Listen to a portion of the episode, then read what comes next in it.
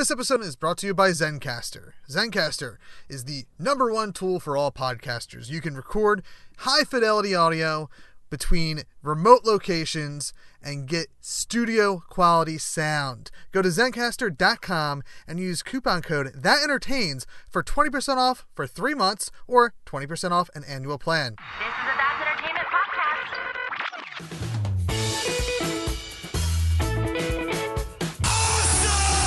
Awesome. Awesome.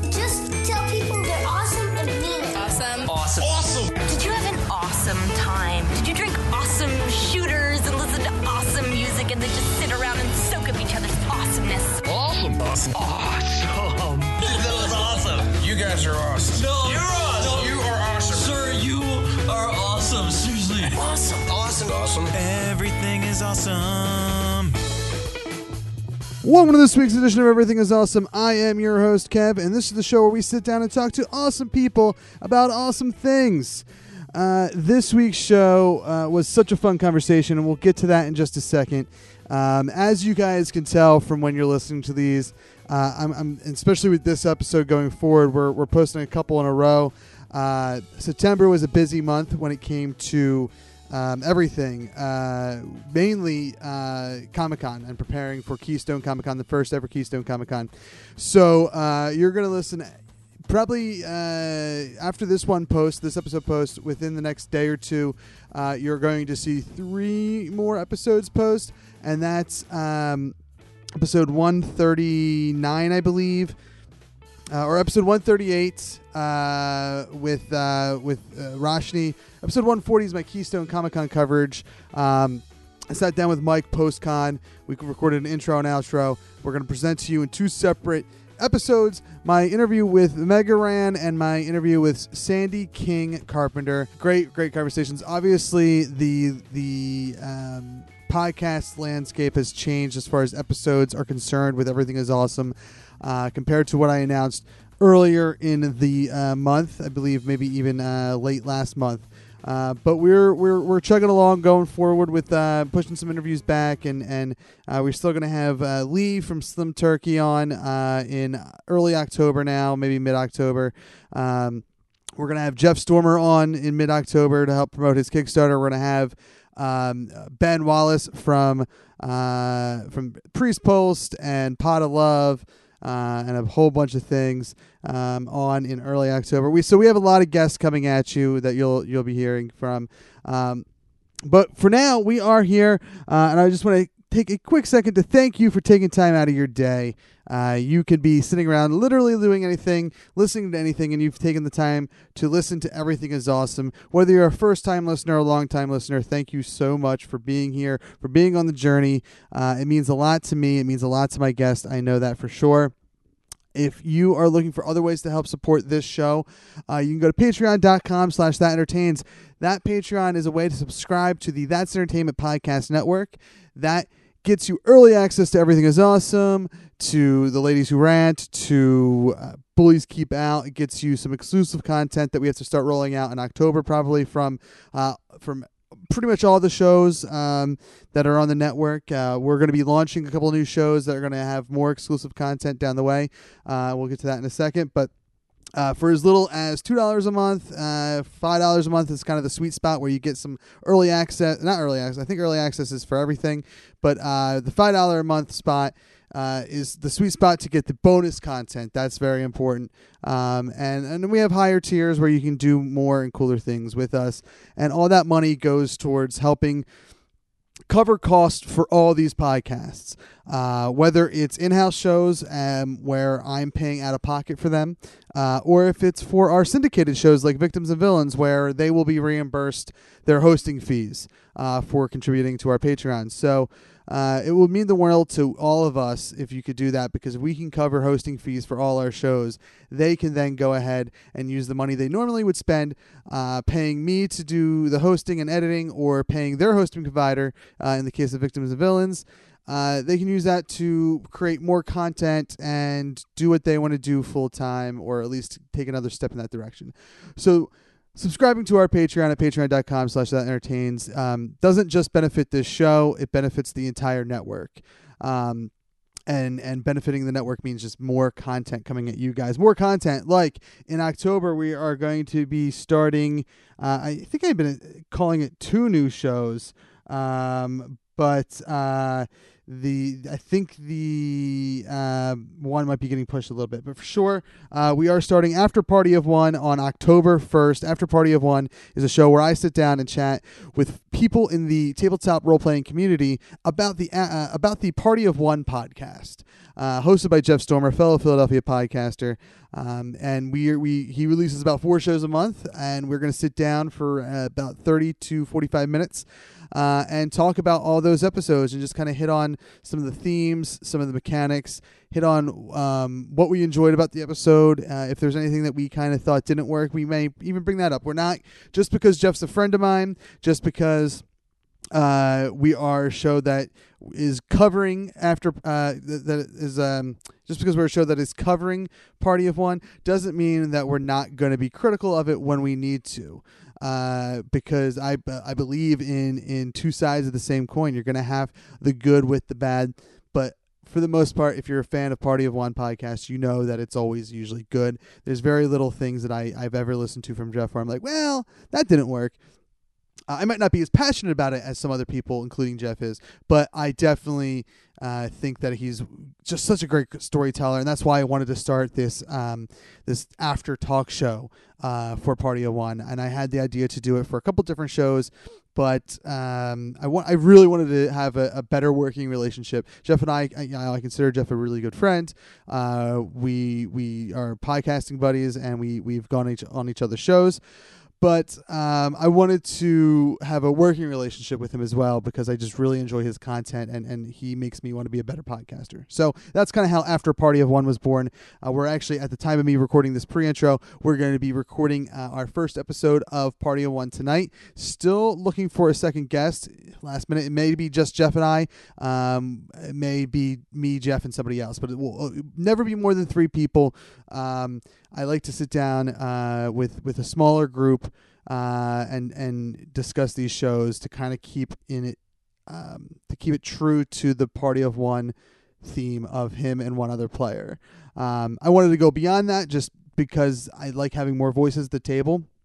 I want this show to be very inclusive, uh, so and I want to be able to, to to feature more people at the same time. Anyway, uh, so we uh, are going to be recording that tonight. We're also going to be starting, I, I believe we're going to be recording it in uh, mid-October with a maybe an early November launch, uh, and that is Black Squadron Radio. That's going to be a fun Star Wars podcast. Can't wait to bring that to you guys. We also uh, kind of uh, fell into our laps. Another show we'll be starting probably in November as well, uh, but more details on that after it's actually uh, we get the two or three episodes we want to bank first banked, and then I will make that announcement.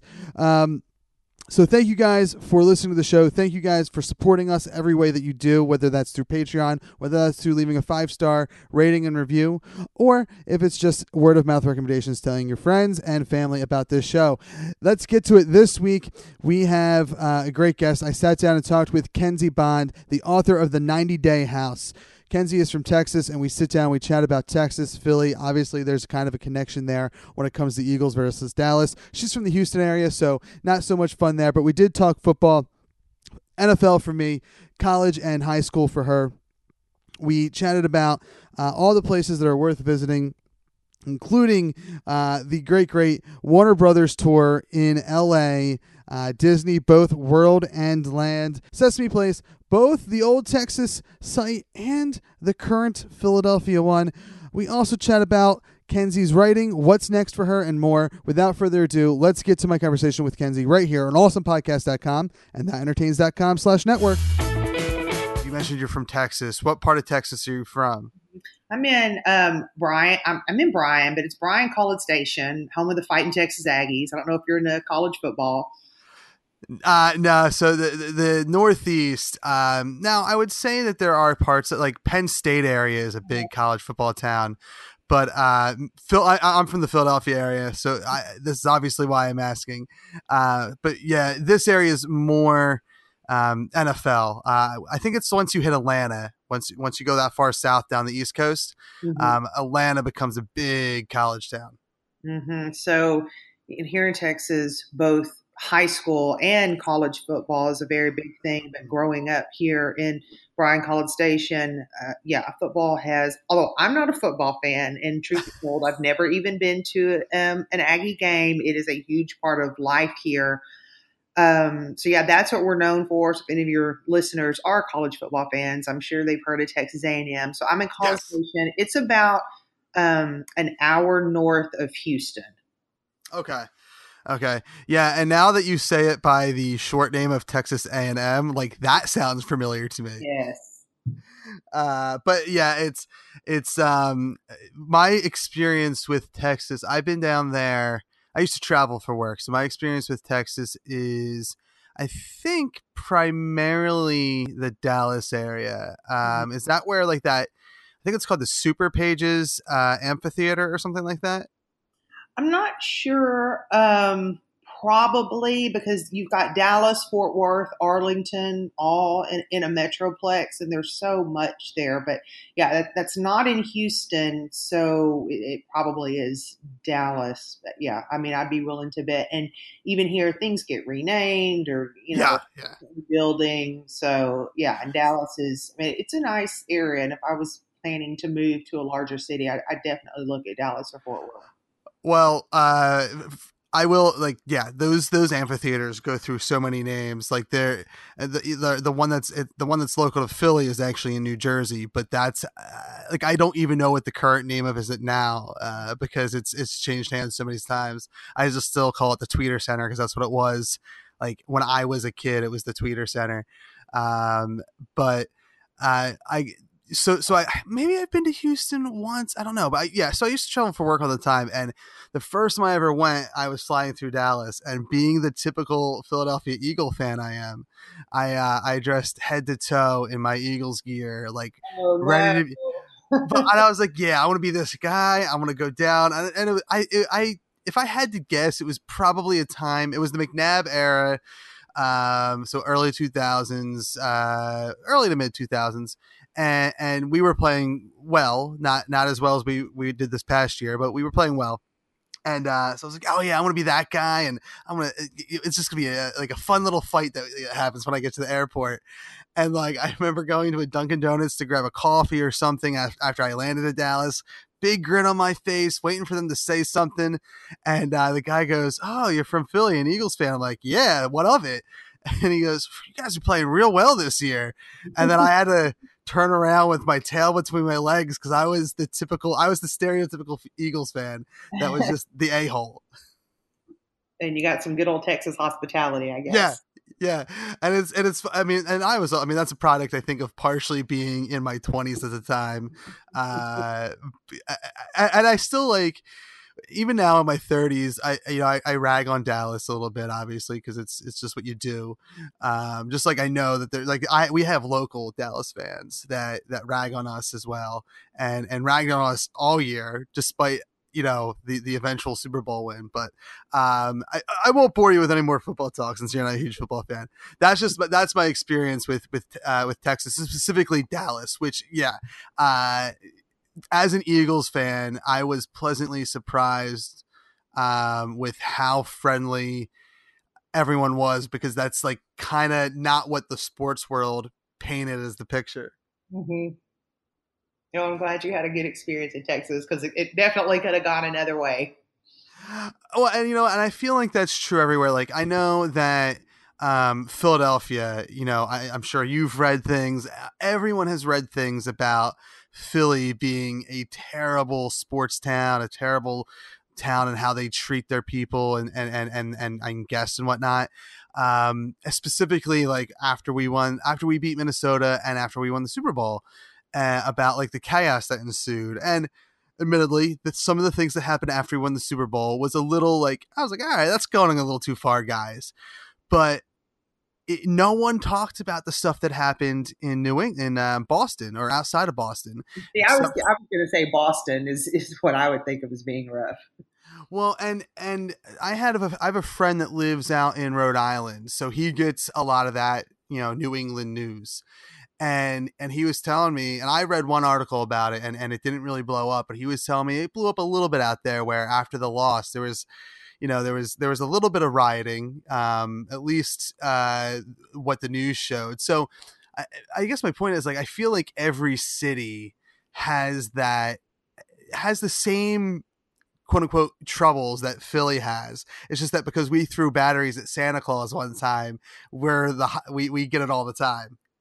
Yeah, that's a bit extreme. I know, I know.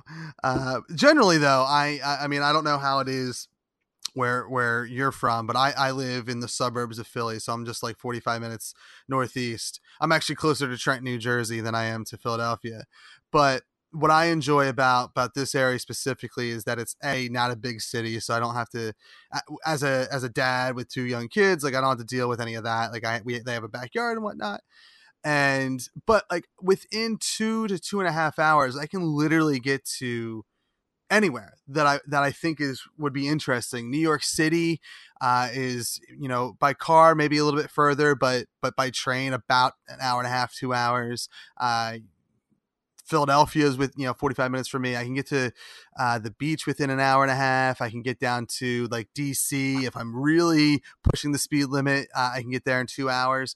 There's just a lot of like history in this area that, that like when people say, oh man, are you ever going to move? And like, I tease about moving somewhere warmer because I hate the snow, but I don't know. And maybe, I don't know if it's, if, if there's um in, in Texas, if you feel the same way in, in your area. Uh, it just, and I, I feel like everyone has something like so can say within two hours, I can, I can do whatever I want. Mm-hmm. Yeah, unless you're like in the middle of, of North Dakota or somewhere like that. But no, I'm, your location sounds amazing. Where I am, you know, an hour's is Houston, which is hot, but um, there really is, uh, you know, amazing, just cultural and social Mm-hmm. events. It takes me about two, maybe two and a half hours to get to Dallas. Uh, mainly people here jet back and forth to Houston. Um, if you wanted to go to Galveston, which is not my beach of choice, I'd prefer to go um, to Port Aransas. That's going to be about three hours away. But here in Texas, especially, we, we drive. I mean, we, yeah. and I just drove last week when I told you I was traveling to Colorado and back, which is a sixteen hour one way drive. So we're Yeah.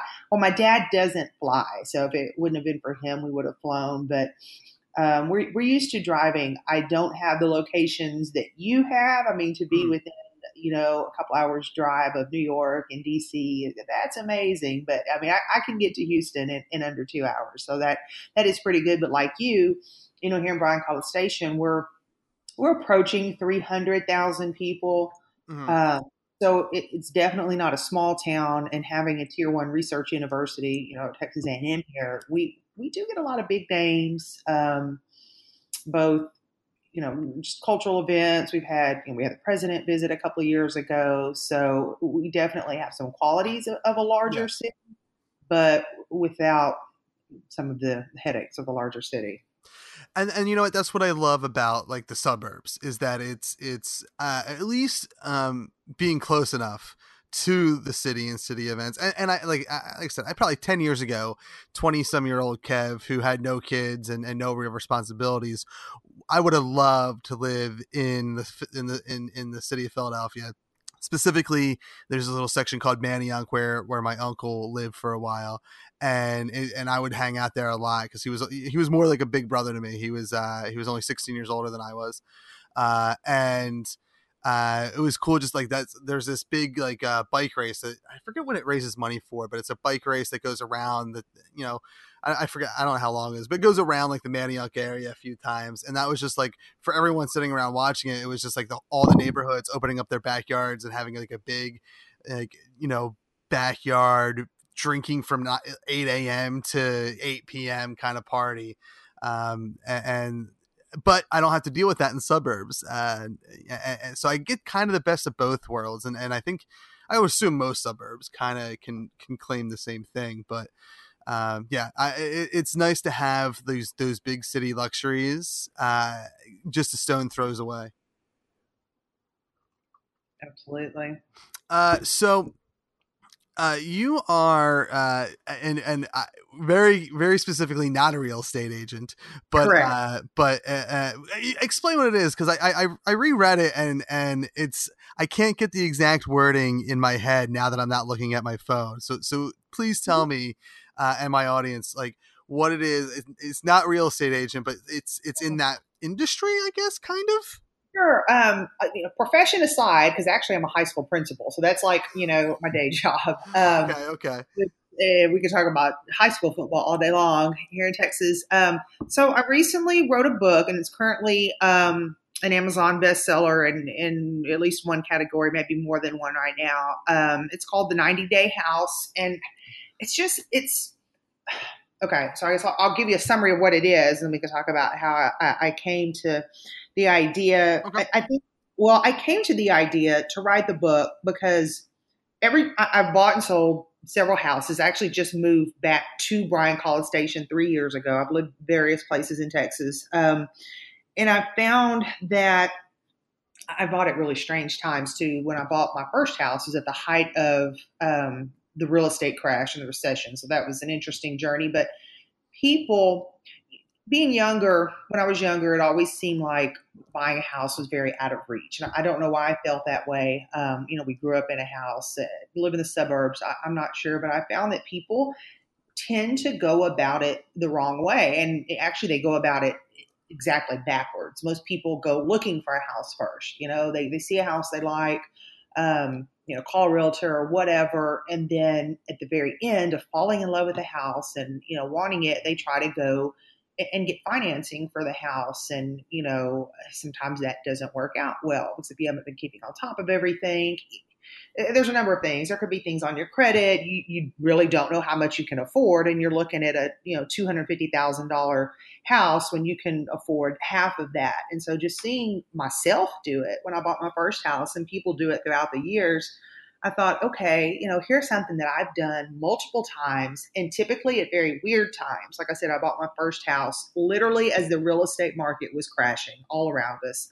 Um, and I've been able to do it, oddly enough, like within thirty days of deciding I needed to buy a house to close. And I've always been able to do it with no money down. And so for whatever reason, I've always been really interested in both the real estate market. I, you know, I like houses and I do like watching the trends um, in both my area and nationwide, but I'm really interested in the mortgage industry for some reason. I'm not, I'm not a mortgage broker. Yeah, I'm not going to sell anybody a mortgage, but I think just because, you know, we've been told that buying a house is the American dream, and I'm, I'm with that. I think there is, there's something, you know, empowering about owning your own property, whether it's a condo or a farm. But it's out of reach for so many people. And I think it's just out of reach because they don't know what to do. Not that they necessarily can't, you know, meet the qualifications or afford it. Half the time people are paying more in rent than they would be paying in a mortgage. Oh, yeah. I would, you know, in the last rental that I lived in here, I was paying sixteen hundred dollars a month for a house that's half the size of the one that I just bought. And I'm paying less now in mortgage, insurance, and taxes. And it's, it's crazy. And so I wrote this book um, really just to show people, here's what you need to do to be able to buy a house in the next ninety days. And it's very important right now. Um, I don't know how much you keep up with, you know, the lending industry or real estate trends, but we're, we're, we're in a really strange time. Um, pretty much completely recovered from the disaster of a decade ago. And lending institutions are finally relaxing again, and they're actually, for the first time in ten years, starting to offer no down payment mortgages again. And now we're not talking about the crazy ones, you know, the adjustable rates where you get in and you're, you're making an affordable payment for the first two years and then it triples. You know, we're talking about your thirty-year fixed rate mortgages, no money down. And it's not mm-hmm. just one or two. It started out two years ago with one or two, but big name lenders, um, a lot of local credit unions are doing this. And then at the same time, so related or not related, housing prices are climbing slowly, but steadily. So this is, we're not talking about what happened in two thousand eight, where it was um, almost like a false growth and then it popped and, you know, people lost thousands of dollars of equity quickly. Yeah. It's it's a very organic climb, but like right now, and I keep saying this, and the thing is, I'm not selling anything. I'm not a real estate agent. I'm not a mortgage broker, but right now is the time to buy a house because the trend of the price increase is not going to stop. You know, um, I posted some articles on my Facebook page, you know, Reuters has posted these um, economists, it is not going to stop. It's going to keep growing. And, but again, lenders are ready to lend. And it's just, it, it's a very interesting time that we're in, but I have just found in my own experience, people don't know what to do. So sorry, I kind of just went away. I just kind of ran away with it. No, no, that's fine. That's fine. Because I, it's, uh, I'm not, I, I'm such a, like a, a, an irresponsible person when it comes to money. So, um, I, uh, like my fiance takes care of everything and, but I am interested in like, learn, like, like listening to, uh, that kind of stuff. And it's, uh, I, I gotta say, like sitting here as a homeowner, uh, I, I, even though I've gone through it, like I couldn't even, we, like, we often talk about like, what do we have to do? Like, like when we decide to get a bigger house, like I forget the whole process and it becomes even more, at least in my eyes, and I'm sure you can you can unwind it for me to be not complicated, but in my eyes it becomes even more complicated because now is that it's not just about buying a house, but it's also selling the house that we're in and and finding the happy balance of like, can we get everything to align at the same time? Yes, and I have fortunately never been in that position because it is. I mean, it you have to really be calculated um, and know, hopefully ahead of time. So when I moved, I left, you know, the last home and sold it. I did. I wanted to buy a house, but it was it was going to happen so quickly, and it's very hard to make it align. And here's another, I guess, caveat: if you're moving from one market to another, and this could be, you know, one town over, this could be another state, but if you're moving from a buyer's market to a seller's market or vice versa, it's going to be very hard to get your your timing to align. And so for someone like you, when you decide to move to a bigger home, you're going to have to you're going to have to get all your the financial piece in order before you even start to look for a house. You're going to have to go through your pre-approval process. You're going to actually have to start the approval process because when you put in an offer on your new house, and the one that you're in sales, it's like, bam, that, you know, they want it to close right then, bam, bam, bam. And then if the people that you're buying a house from are in the same situation as you, you're talking about a domino effect where everybody is waiting for everybody else's house to sell. And so it's so important that you have all your ducks in a row and you're not going through this process with your, your lender of, you know, what's this on your credit report, or we need more income verification, or, you know, the underwriter wants this, the underwriter wants that. And you could have a seller in the house that you want that backs out of the deal. You know, and that, and now you've got your heart set on this house and they're backing out. Yeah. It's, uh, like, that all does not sound fun or easy. Uh, and, and it, it is actually kind of reminiscent of, of when you're just a first time home, uh, buyer, uh, where, and we did like, I, we're very lucky in the sense that, um, I don't know. I can't. I can't believe that it would be me because I'm. I'm. I'm an idiot when it comes to this kind of stuff. I. If it's not about Batman, I usually have a hard time comprehending uh, what to do. I'm just a giant man child. But uh, the going through the the first time with this house was yeah. Pre like we did pretty much all the steps that you described there that that you would do for when you're selling and buying. Except we don't have to worry about selling. Um.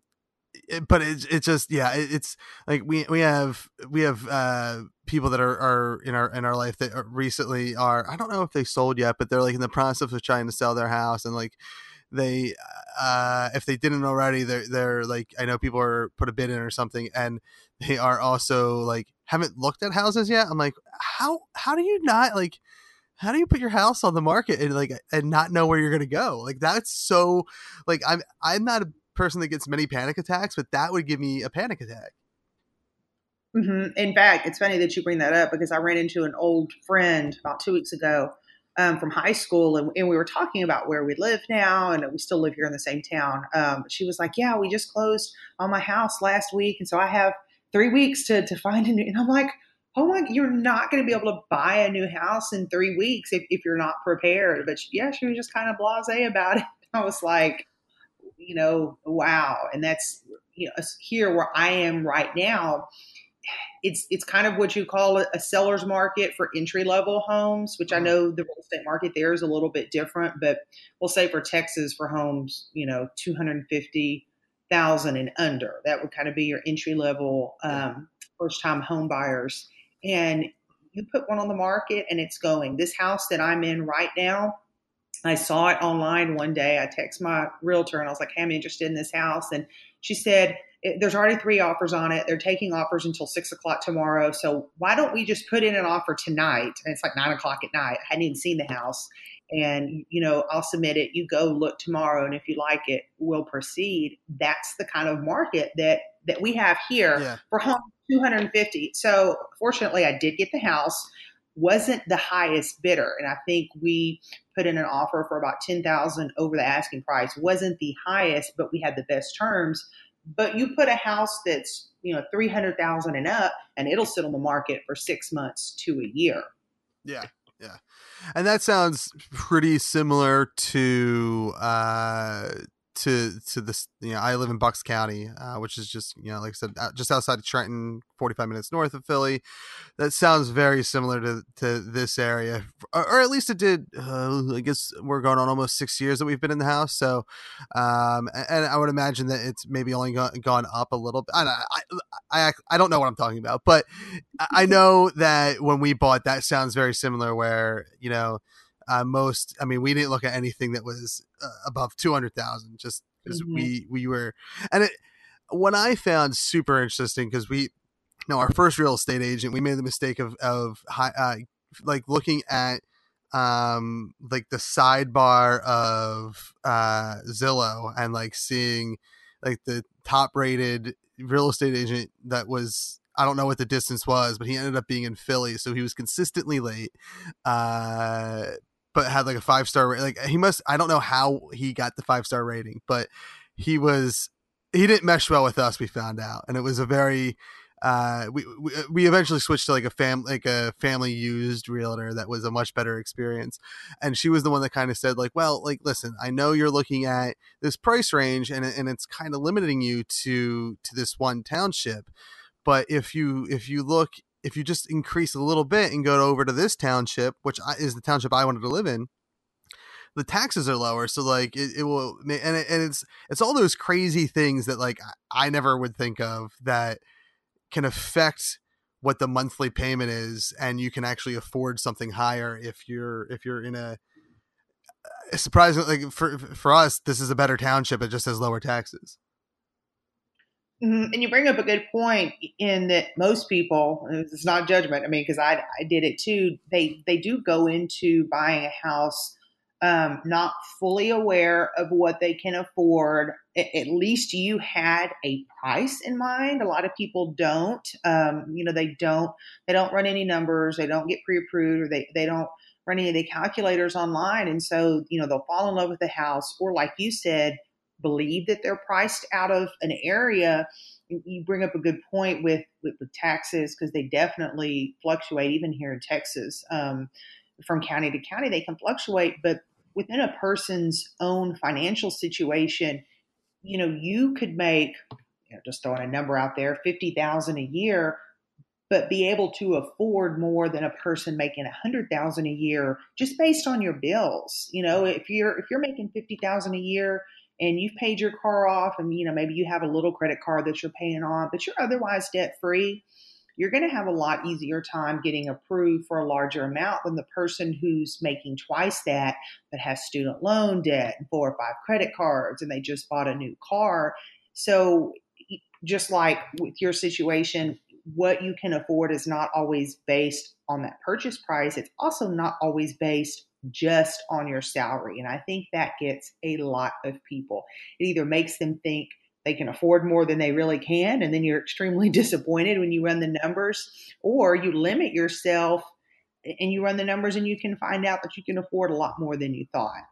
Yeah. And I remember when we, we did it, like we, we, we did the pre-approval, and, and I know we were pre-approved for like something much higher than what we bought for, but like we, we, I, no, I can't take any credit. It was my, my fiance that like crunched all the numbers. And I mean, I helped, uh, you know, and, and whatnot, but she's like, all right, we got to make sure this, this is this, and like cross all our T's, down all our I's. And like, so there's no way we can afford a house that's, and I want to say we maybe were pre-approved for like a hundred grand more than what we, than what we ended up buying for or something like that. And she's like, there's no way that we're going to be able to realistically afford. And I think we are, or we're maybe in a spot now where we could, we could do that. Cause the kids, like, you know, kids aren't in daycare anymore, or they're, or the one's only part-time. So we're, we're slowly freeing up income from that ever expensive daycare. Uh, but it, it's, and that's why we are considering a bigger house in, in a year or two.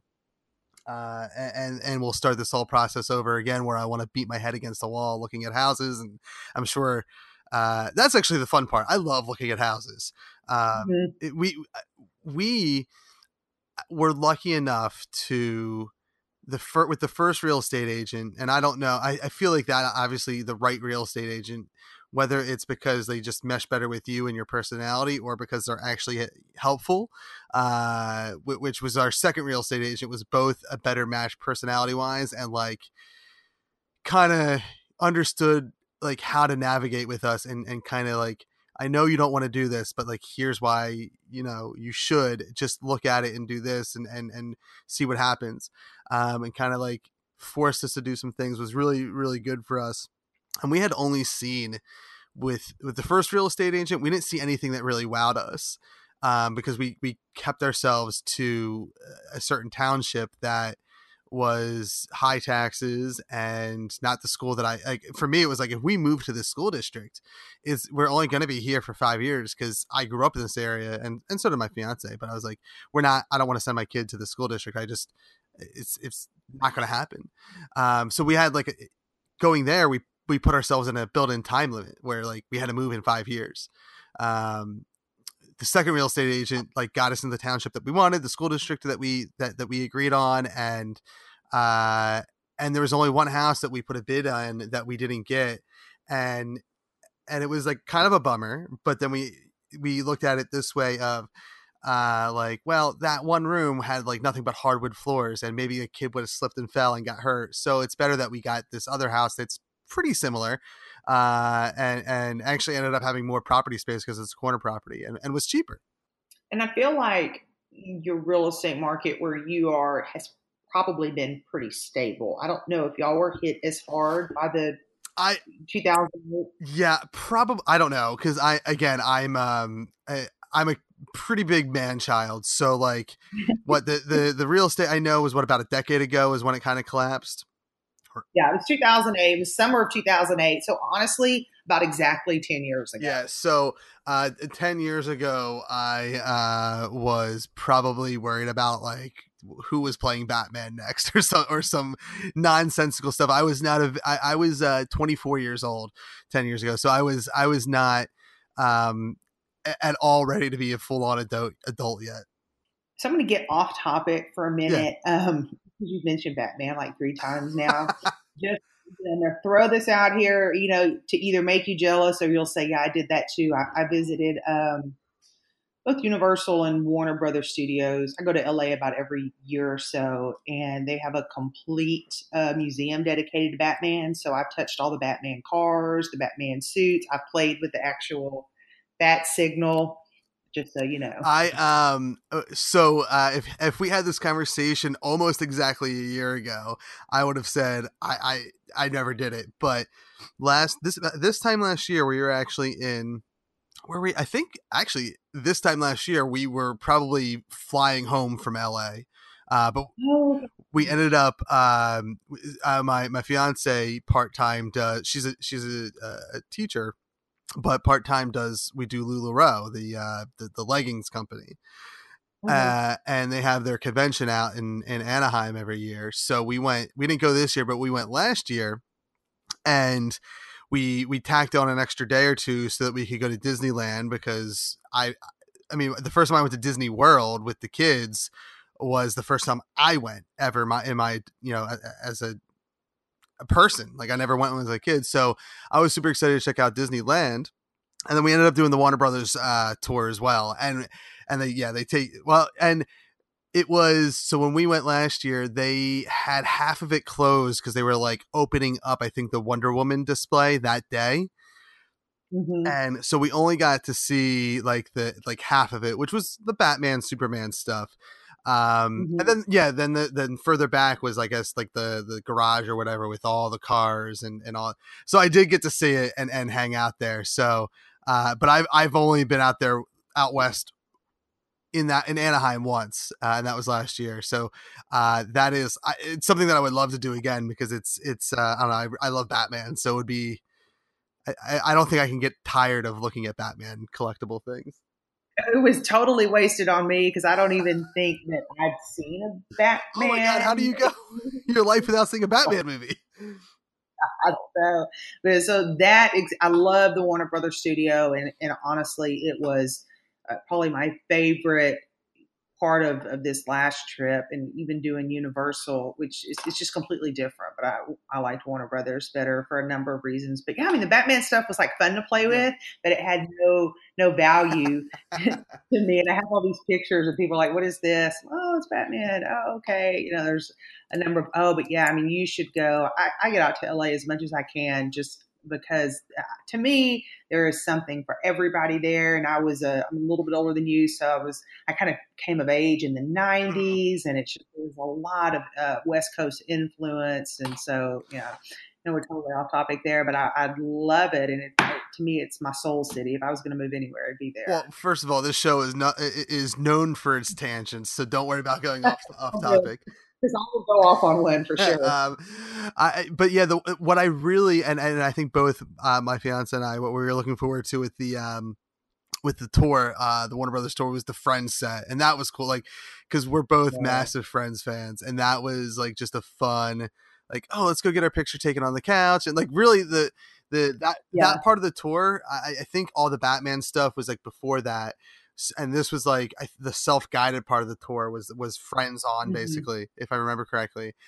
Mm-hmm. And uh, all the other stuff after that was kind of cool. And it was kind of like neat reading about stuff, but like that and the Central Perk Cafe were like my favorite parts of that, that section of the tour, because I could really care less about, I mean, I, I'm sure all that stuff had, had uh, been part of my life at some point, but Friends is definitely one of the most impactful things that, that that's happened on television in, you know, forever. Really, it's it's I don't I don't know if there's a sitcom that's ever been better or ever will be better. Are you a Big Bang Theory fan?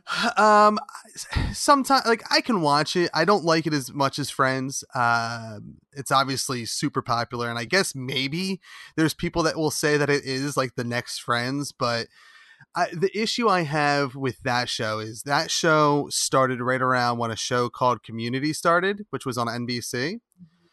Um, and they were both kind of like the quote unquote geek show, except Big Bang is a geek show written seemingly by popular kids who are guessing what geek culture is. Um, and mm-hmm. sometimes they get it right, sometimes they don't. And I think as the show's gone on, they're getting it right more and more because geek culture has kind of taken over the world a little bit more. So it's, it's kind of, everyone kind of knows what geek culture is, but Community was just really, really ri- like it was written like uh, really smart, like really smart writing.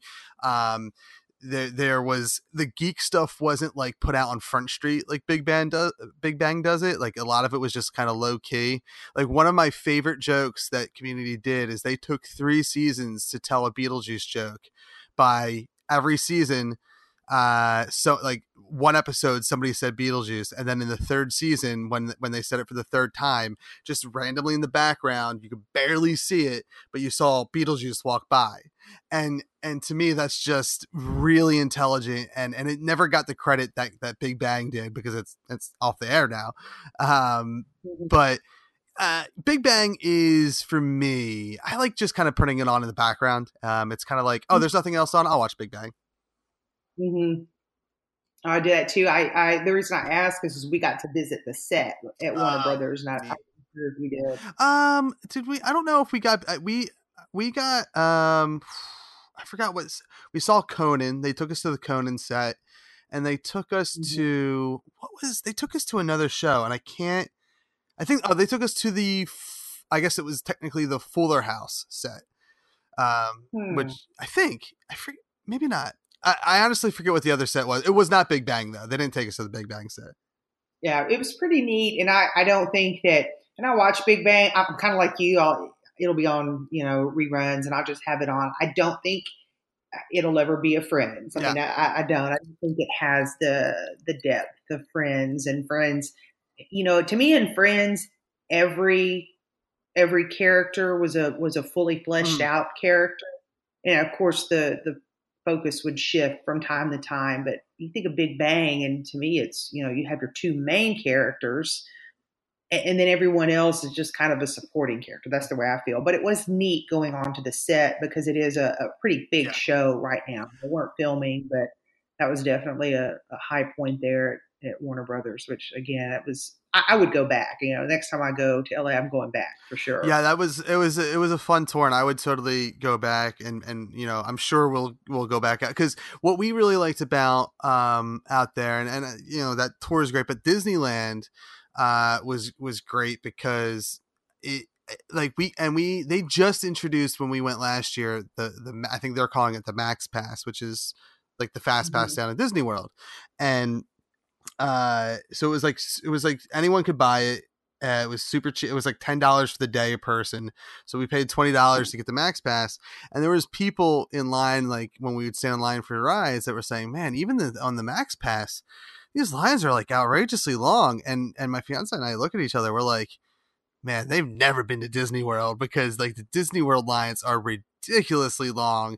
Even with like Fast Pass, like you can wait up to like a half hour Uh, a half hour or so, and I don't think in Disneyland we waited more than maybe about twenty minutes for a ride, uh, and that's that was a long wait for us. So um when we take the, like we try to go to Disney World every two years because it just it doesn't seem like there's enough time to experience everything that specifically like the Magic Kingdom has to offer, but just all the parks. And now that they're like adding things almost every two years Uh, or every year, even I think they added Avatar last year, Toy Story this year, Star Wars next year. Um, there's just new things to go see. But my son is uh, he's six and a half. My daughter is is four ish, a little a little older than four. And when we went last year, um, my daughter, we when did we go? I think we went right around when she turned three, um, and. They like they don't do like, it was just really hot uh and they were getting really tired pretty easily. We went to Hollywood Studios during one of the Star Wars marches that they were doing, and it scared the kids. There's just a lot of people, so like I would love to take them to Disneyland because for us, we live uh like within five minutes from Sesame Place, which is the only I guess it used to be a couple I think there was it used to be a Sesame Place down in Texas somewhere, right? Yes. And in fact, it's funny that you bring that up because I went, oh man, I was probably about six or seven. I mean, it's, it shut down a long, long time ago, but yeah, actually we've got old pictures of me there when I was about six or seven. Yeah. I remember, I don't know. I don't know if maybe my memory is just my parents telling me about like, oh yeah, there used to be more than one Sesame Place. Or if like, mm-hmm. I remember having a, like a, I guess a placemat that showed all the different Sesame Places. Cause I think there was like three of them at one point. Um, mm-hmm. But that now it's, I, to my knowledge, I think there's only one, and it's the one that's here in, uh, in Pennsylvania. Uh, and then they have like a little land in Busch Gardens. Uh, but um, the, the comparison I always, like I made to Disneyland was like, uh, when we went, I was like, this is like a busy day at Sesame. Like it's not, and that's not bad. Like it's, it's a manageable day still. So I would love to go back simply just to go back to Disneyland and, and, and have the kids like kind of have like a stress free, stress free day. So L A is great. I would love to go back, and I, and I hope to go back soon. Um, again. And like I said, just to, yeah, I think there's a lot, a lot to do that the kids even would love to, you know, go experience, because there's just there's so much, and and compared to Disney World, you don't have to do Disney for a full week. You can do Disney for like a day or two and then move on to other parks like Universal and stuff like that. Yeah, I could do it for a day, especially if they have Avatar. I would like to experience that, but I couldn't do the, the week. Um, no. See, see, Disney World, I is I'm immersed, and and and I if we go to the if we go to Florida, uh, I like I would maybe by the end of it, it's like, okay, I'm ready to go home. But that's that's just because there's a you're just moving moving the whole time. But there's. And like, for instance, like I think Epcot is is a park that like, eh, I don't need to do this again, like for a couple of years, because not much has changed. I, I think we went, I think we went for a day last year, uh, which was the second time we went. But like, I didn't do like I didn't make it a goal to run around all the worlds and drink. I just kind of relaxed because like I had already done it. Um, but Epcot's one that you can take or leave. Hollywood Studios, I really love. Like that to me is like my favorite park because again, that's like where all the geeky stuff is. Um, and, and Magic Kingdom is somewhere you can get lost in. All the other parks are usually like a one day thing, but Magic Kingdom and Hollywood Studios, I could like spend two or three days in before I got really tired of them. Yeah. I'd like to, if you, if you ever decide to go to L A, you know, without your kids, but just you, you and your fiance, there's so much to do. And kind of the way you feel about Disneyland or Disney World, I, I actually feel about the city. Just every time you go, it's, there, there's something else. Well, I haven't done this. I haven't done this. I haven't done this. And there's all the, the Hollywood Hills yeah. tours. I mean, there's, there's the cheesy stuff, you know, like the, the Stars and Sunset Boulevard. Um, but there, there's so much more. And there's a lot of, of, history, you know, and cultural history there um, that you can really partake in. And, and I'm interested in like, next time you're there, I, you have to check out, and I'm going to like totally give them free advertisement here, Uncle Charlie's. It is, it's on Manhattan Beach. It is the best breakfast you have ever had in your life. I promise you. I, I've several people there and they all say it is the hands down, best breakfast they've ever had in their life. It's funny because you you said that. I was like, why does that sound so familiar? And it's not related at all. But I was like, that's like our pizza shop is Uncle Charlie's, like around the corner from us. They have, it's, you know, it's the suburb of L A, so it's in Manhattan Beach, and they have the best pancakes, the best, the best almost the best coffee. And it's just, I think it's just standard coffee. I don't even think it's, you know, a designer brand, but it is, and it's packed. Every day. I mean, you have to get there early and it's tiny. I, the whole place is probably as big as my living oh, wow. room. And it, yeah, every day. And, you know, there's outdoor seating and you can sit outside and you'll sit outside because you don't want to wait. But it is, it's to me, it's a staple. You, you just have to go when you go to L A. Well, I'll have to keep that, keep that in mind. And for me, like one of the staples to go whenever I, I get a chance to go out West, I, I went out there Uh, I think once for work and then and then once for uh, like years and years ago and then once for, for the LulaRoe thing last year. And uh, I fell in love with In-N-Out. That's like – and I don't know if I, – does In-N-Out reach Texas? I know it's like primarily California and maybe Nevada, but – we don't have any down here, you know, the Bryan College Station area, but I believe um, either San Antonio or the Dallas area, because I've, I've heard a couple of people talking about it. But, you know, here in Texas, we are Whataburger people. Oh, okay. Okay. Yeah. I, I don't know that there's, is that primarily, is that only in Texas or have they franchised out? Yeah. In Texas. Okay. In Texas. Mm-hmm. You, you need to get you a lot. Yeah, I, I've heard about that. Like the for us, see, I, I there in in the Philly area. I mean, we just we have Philly cheesesteaks, so I guess that's why we don't have like a specific burger joint. Like the closest thing we have, which to me I think is maybe it's primarily East Coast, but I feel like it. They're so common that I I feel like they're bigger than than that. Is Five Guys. Um, I don't know if that reaches, I don't know how far that reaches out. Because again, like I, it's just so commonplace around here. And, but that like f- for me, Five Guys is the closest thing to an In-N-Out burger you can get. Um, and, and it's, uh, I, I love the In-N-Out. Their fries, the In-N-Out fries, you can take or leave. Like they're not anything special, but their burger is, is amazing. Um, that, that's, my staple when I go out there is I gotta find the first thing I need to do and the, before uh we go to our hotel is is get that In-N-Out, and then the last thing I have to do before we get to the airport to go home is get another In-N-Out. Yeah, you need to try Whataburger. Yeah, I, I, we, um, they, they uh, LulaRoe, I don't know where in Texas. I know that they go, like, they do a couple conventions outside of like the big one. And uh, I know that we've talked about going to, to, I think they do one in Texas, or they have, I don't know if it's a regular thing, but they did one, at least one. Um, I don't know.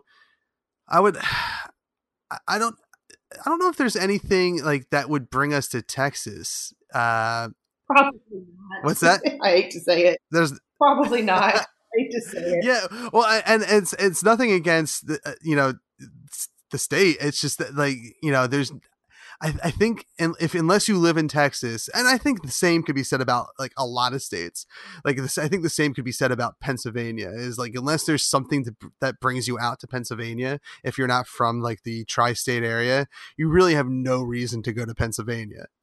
See, I've always wanted to go to Pennsylvania. The furthest north that I've made it is to D C. Okay. Um, but it's funny that you bring that up because, you know, like I said, me and my dad just went to Colorado a week or two ago, and we were, I, I brought it up. I said, you know, I think we were looking at some people around us that were obviously from there. And I said, I wonder if anybody ever, you know, just packs up and, and visits Houston, you know, unless, unless you have family, friends, something in Texas. Even though we do have, you know, attractions, we have beaches, but, you know, there's thousands of miles of coastline in the United States. I don't know that people just come visit Texas, you know, just for, for leisure and recreation. I doubt yeah, it. I, and because the only time I've been out there is for work, and I can't, I, I can't knock it because I enjoyed it. And like, actually one of my favorite, I think I've been out there maybe two or three times for work, but the one that sticks out in my mind is working at that Super Pages uh, place, which I think was in the, the Dallas area. Uh, and, um, but that was like such a fun experience because um, uh, San Santina, the, the hmm, who's that guitar player? I know it's not Santina, Santino. Santana. Santana, Santana, that's it. Santana, and I, I, I used to, I guess I'm not a huge fan, obviously, because I can't remember the name, but I used to have at least one or two of his albums somewhere on one of my devices and, and, and whatnot. And that was, uh, he was playing there the night that like that we were installing their point of sale system. And because there was like issues in previous installs, they're like, we need you there the night of the event. And it was like a free concert for us. Uh, we all we had to do was walk around and check on the cashiers and, and then stare at the, you know, at the concert going on. Uh, so that was like a really cool experience. And, I, but that's the thing is like, unless there's something to bring me down there. And again, I can say that about probably like forty-five states, unless there's something to bring me there, I'm not really going to go. Sure. Like I, I don't see myself ever going, and I'm not knocking like, you know, North or South Dakota, but don't ever see myself visiting there unless I'm, I'm retired and doing some kind of R V trip through the U S. Yeah, you know what? Yeah, I, I, I would agree. Like, I don't know what states I haven't visited. I think because the, my job that I had years and years ago was traveling around the country, and I, I, I haven't like gone back to count in a while to see how many states I've been to, but I know I was either through half of them or, or more than slightly more than half. And I, that might be like something that I try to do when the kids are grown and I'm retired is like visit the states I haven't visited yet, which would include both North and South Dakota. I don't think I've been to either of those. Uh, cause again, like, I don't know why, like there's nothing, nothing about, I don't know anything about this. I couldn't even tell you where they necessarily are, except that one is below the other. Yeah. The middle of the map just kind of, it looks like a big blurb to me. I hate to say it, you know, the, uh, not knocking any of it, you know, but I, I don't yeah, know. Either. Yeah. And it's, I think it's, I mean, I, oddly enough, it's one of those things that I think, you know, more as a kid, cause like you're learning it and, and it's beat into you that you need to know it, but it's I th- probably the first thing that I forgot once I was out of school. Um, all right. So, uh, before we, uh, get to the end and wrap up here, uh, I, I do want to, um, ask what made you uh, decide to, to write uh, a book? Did you have an interest in writing before this, or, uh, is this just something that you're like, man, this is a, this would make a great book. I got to get it down. Yeah. A combination. I'm a bibliophile, bibliomaniac, whatever. I mean, I read. It's it's been a part of my life since I was a child. I am just a, a big book nerd, you know, book nerd unite. I'm just, it's who I am. And I've always, you know, kind of thought, you know, I'd like to write a book someday. And a lot of my colleagues or friends on a variety of other topics, you know, have said, well, you should really write a book one day. You should really write a book one day um, about different, either my experiences growing up or my experiences working. I worked in the prison system for ten years. And but I almost kind of like wanted to put a tester out, if that makes sense, you know, like, let me see if I can. Let me see if it's something I can do. And, you know, I kind of tossed it around back and forth. And I thought, well, what would I want to write a book about? Something that I know. I don't want to just, you know, uh, start telling stories. I'm definitely not a creative person. And thinking about it, I thought, well, I know how to buy a house, as, as silly as that sounds. Um, I know how to do it. I've done it multiple times, and I've always done it kind of under the gun in a time crunch. The first time I bought one, I literally had thirty days because I was actually leaving my job. And so I was kind of running my time out. I needed to buy a house before I left my job because the job that I was in came with a house. So um, I was like, I kind of got this down. I've kind of got it down to a science. And yet I know there are so many people out there that, that struggle with it. And they don't know what to do. So I, here we go, you know, and I thought this is pretty, to me, it's pretty basic information, but I will A, get the information out there. And if just one person reads it and is able to buy a house, great, I help somebody. And B, it will also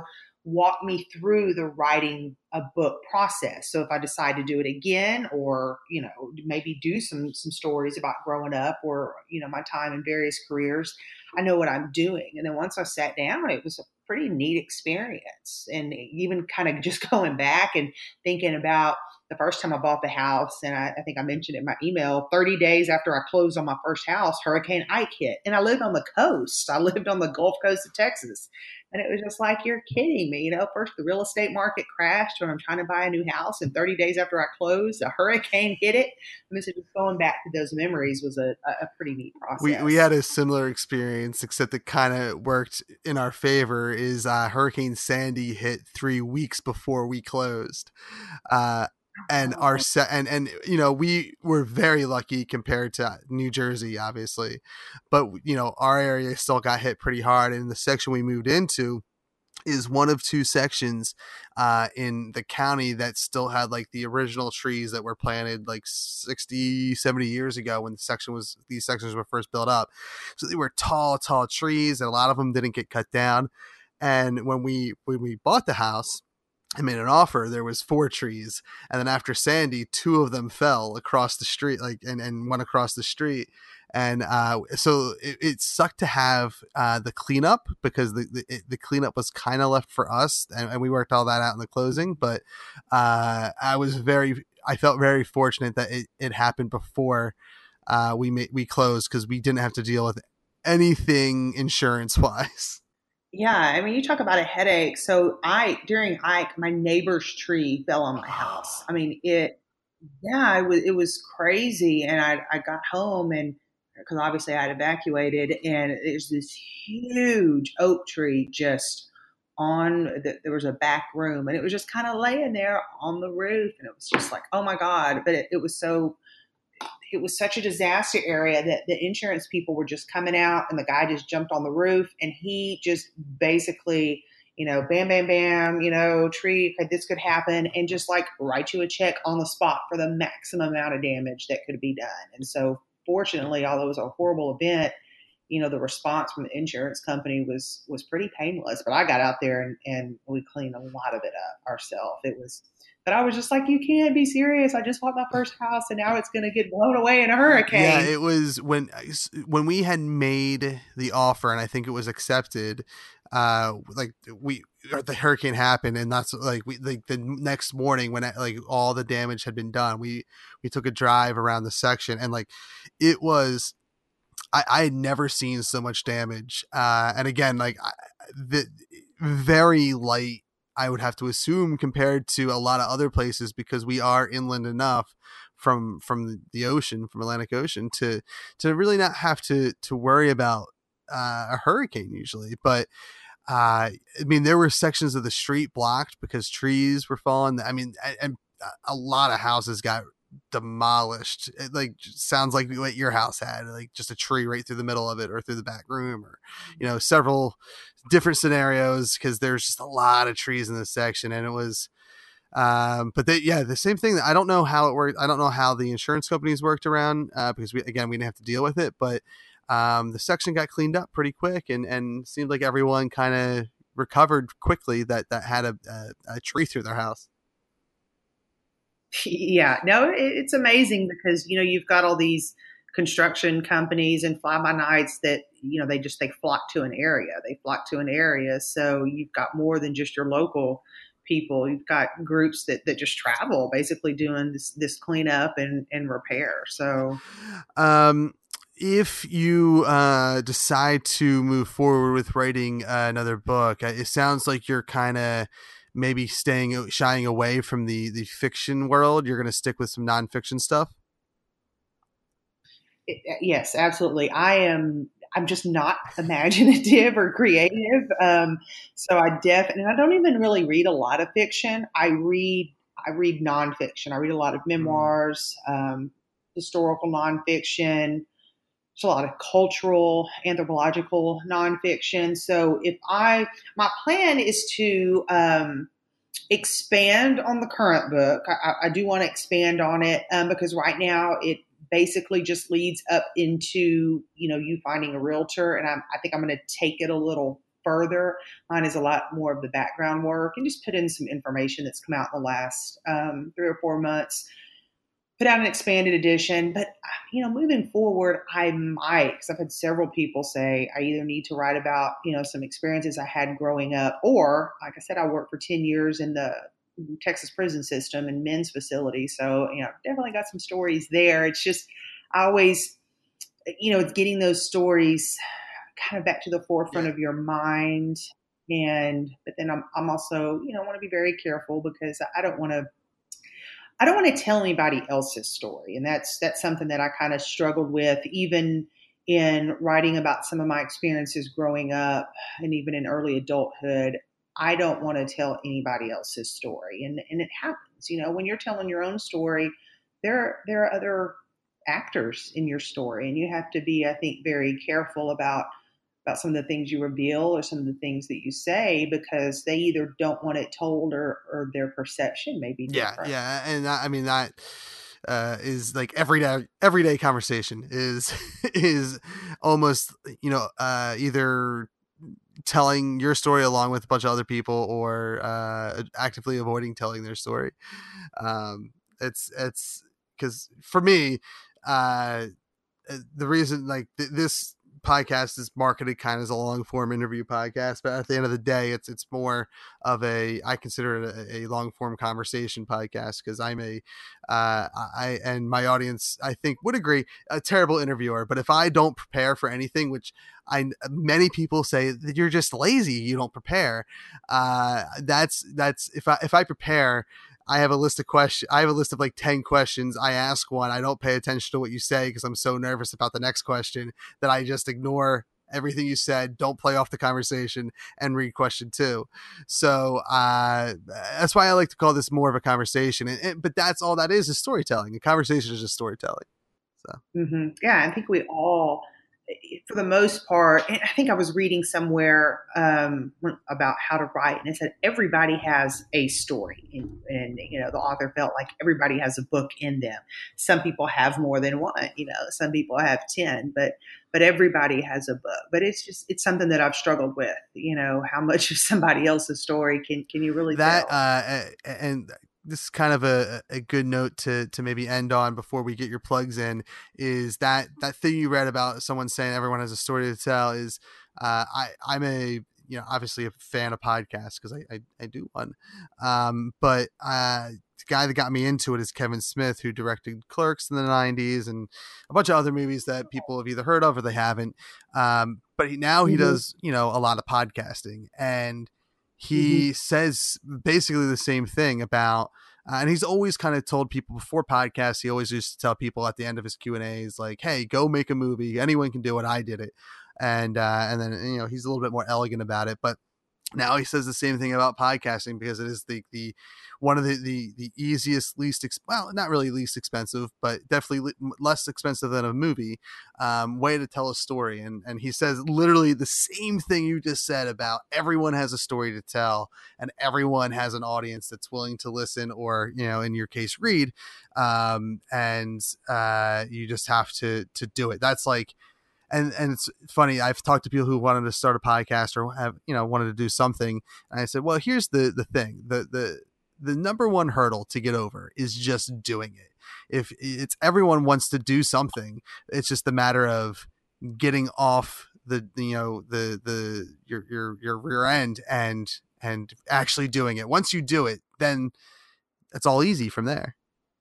Once you do it, it's done. Yeah, yeah, exactly. Uh, but uh, you know, that's it's uh, literally. I someone was asking about the podcast, and they're like, "How do I just like I want to do this, but like I don't know. There's this, this, and this." It's like you're gonna make up a million different things to get in the way. You just need to find an hour, sit down with no interruption, and just hit record and do it, and then it will be easy every time you do it. And I think, and I think the same could be said probably about any kind of creative uh forum you have, whether it's podcasting, filmmaking, or writing a book. I agree, because I sat on the idea I can't tell you how long, and finally I just said open up your computer and just start hammering away, and and once you take that first step, it's just it's like the domino effect, you know. But I think that yeah. first, it's the first step, and God, I, I, I'm cliche, you know, I sound like a cliche right now, but it is it's that first step that is the hardest.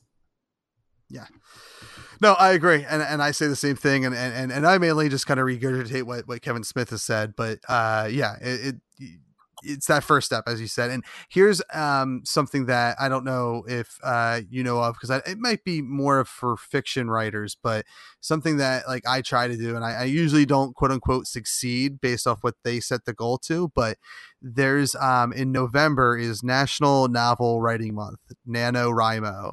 Uh, so that's like a, and, and I'll include the, the link in the show notes and whatnot, along with all your, your links that we're going to, we're about to talk about, but it's a great little like, um, challenge that this nonprofit organization has put together to encourage, you know, it, you know, everyone, you know, but they also have a strong like encouragement for kids. Uh, and I say kids, but like, you know, teenagers, whoever, young people, uh, to get out there and write. And it's like, I think it's like in the month of November, they want you to write every day, write about, I think an average is about sixteen hundred words a day, and get to fifty thousand words in that month. Uh, and you'll have yourself a novel by the time you're done. And I think that's such a cool challenge that I, I try to do every every year. And and I usually don't hit it because I, I have my hands in so many different projects. But it's a fun exercise. And it's something that um, I think everyone, you know, if, if you're not going to start a podcast, then do that, do that writing challenge, because it's, I think it's a cool exercise. Even if you don't succeed, at least it's, um, you're taking, you're taking that first step, and then it will lead you to the next step and keep on taking you down to the path until you're done writing your book. It might take longer than that month, but, uh, I highly encourage everyone to check it out. That's amazing. And that's something I could have my high school kids do. Definitely. Oh, and they actually do, uh, and I, and I can give you the link once we're um, once we're done here. They do something, um, I think, throughout the entire year, but definitely, I think in April they do something that's a little bit, I think, geared towards um, uh, kids. I don't, you know, and I say that as anyone basically younger than me. Uh, so. Um, I, I would definitely yeah, check it out and see if, if they offer anything that's good for uh, your your students. I'll, I'll get you the link. But people here that are listening to this episode are not here necessarily for that link. They're here about your book and uh, anywhere else they can find you. So please, please share any plugs and links that you want to uh, get out there to the world. So first, of course, I would say go on amazon dot com, because we're exclusively through Amazon, um, and just look for the ninety day house. Um, and the book will pop up. It's currently a bestseller and in, in a couple of categories. So if they would just download that, if you do have Kindle Unlimited, it is free. I am offering it through Kindle Unlimited for about another month, month and a half. Um, the e-copy is currently only two ninety-nine. I mean, I just, uh, to me, that's just a very risk-free investment. Um, and if you're interested in getting, um, the paper copy, you know, it's nine ninety-nine, but I definitely, if anyone is interested in purchasing their first house or another home within the next year to eighteen months, two ninety-nine is a is a good investment. And with that two ninety-nine, um, you also get access to a to a group to, for everyone who's purchased the book. And I regularly post up, updates. But one of the most important things that I post is every zero down mortgage product that I find, I post it. And so this saves people from looking. Um, you can always find me on Twitter and Instagram at Kenzie A. Bond. I'm Kenzie A. Bond everywhere. Um, and then if you just want to check out some more information about the book, it's ninety day house dot com. Very good. We'll have all those links in the show notes, of course, as well. In case you're in the middle of driving, please don't open up your phone to go to these sites. Uh, just wait until you're safe somewhere and then check it all out. Uh, Kenzie, thank you for doing the show. It was a, a pleasure talking to you about uh, real estate and houses and, of course, the, the tangents of L A. And Batman.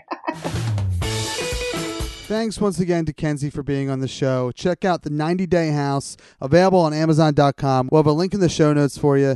Uh, thank you. Thank you so much for listening to the show. If you're still with us at this point, uh, again, it means a lot to us.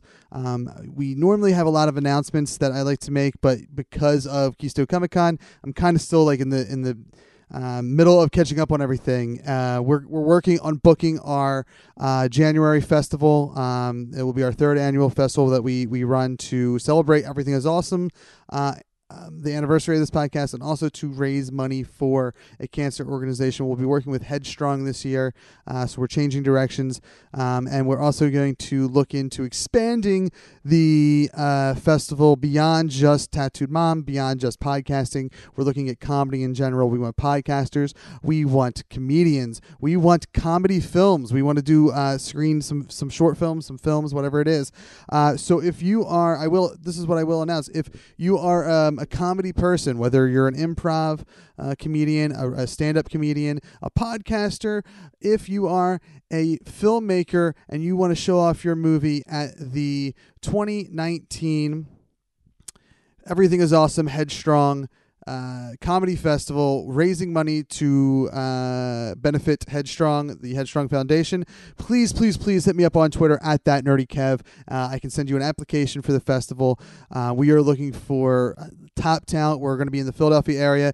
Primarily, we're going to be looking at South Street at venues there, including Tattooed Mom uh, and some other venues that we'll announce as we get closer. So yet again, uh, if you are a comedy person and you want to get involved, you want to help, you want to support Uh, Headstrong, the Headstrong Foundation, please, please, please hit me up on Twitter at That Nerdy Kev. You can either D M me or just uh, tag me up in a tweet and we'll connect. Um, if you are looking for other shows to listen to beyond this great, great show, Everything Is Awesome, check out Bullies Keep Out. Dana sits down and talks about ways to cope with bullying uh, and other aspects that stem from bullying.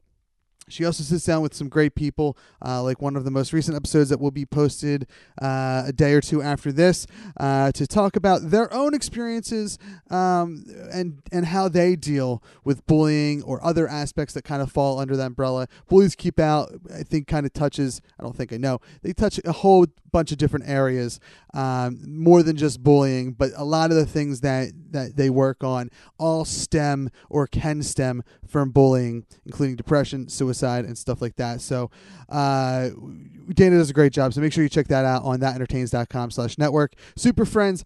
Uh, in October, as I mentioned earlier on the show, at the top of the show, we'll be launching two new shows. Uh, first, After Party of One, where I sit down with people in the tabletop role-playing community to discuss recent episodes of Jeff Stormer's Party of One podcast.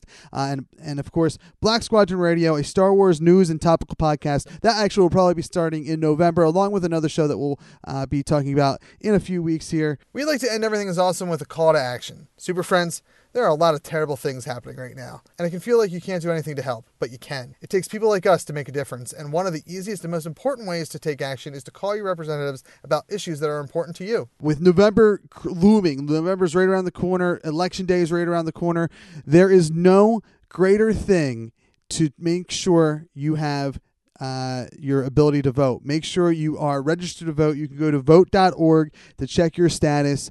Uh, and if you're not registered to vote, register to vote. Um, if we want to see real, real change, we need to do it ourselves. We had a low turnout at the last major election. and that might be why we're where we're at today. Whether you agree with that or not, if you are happy with where things are, you still should go out and vote. But if you're not, if you want to th- see things turn around, I implore you, go out and register to vote.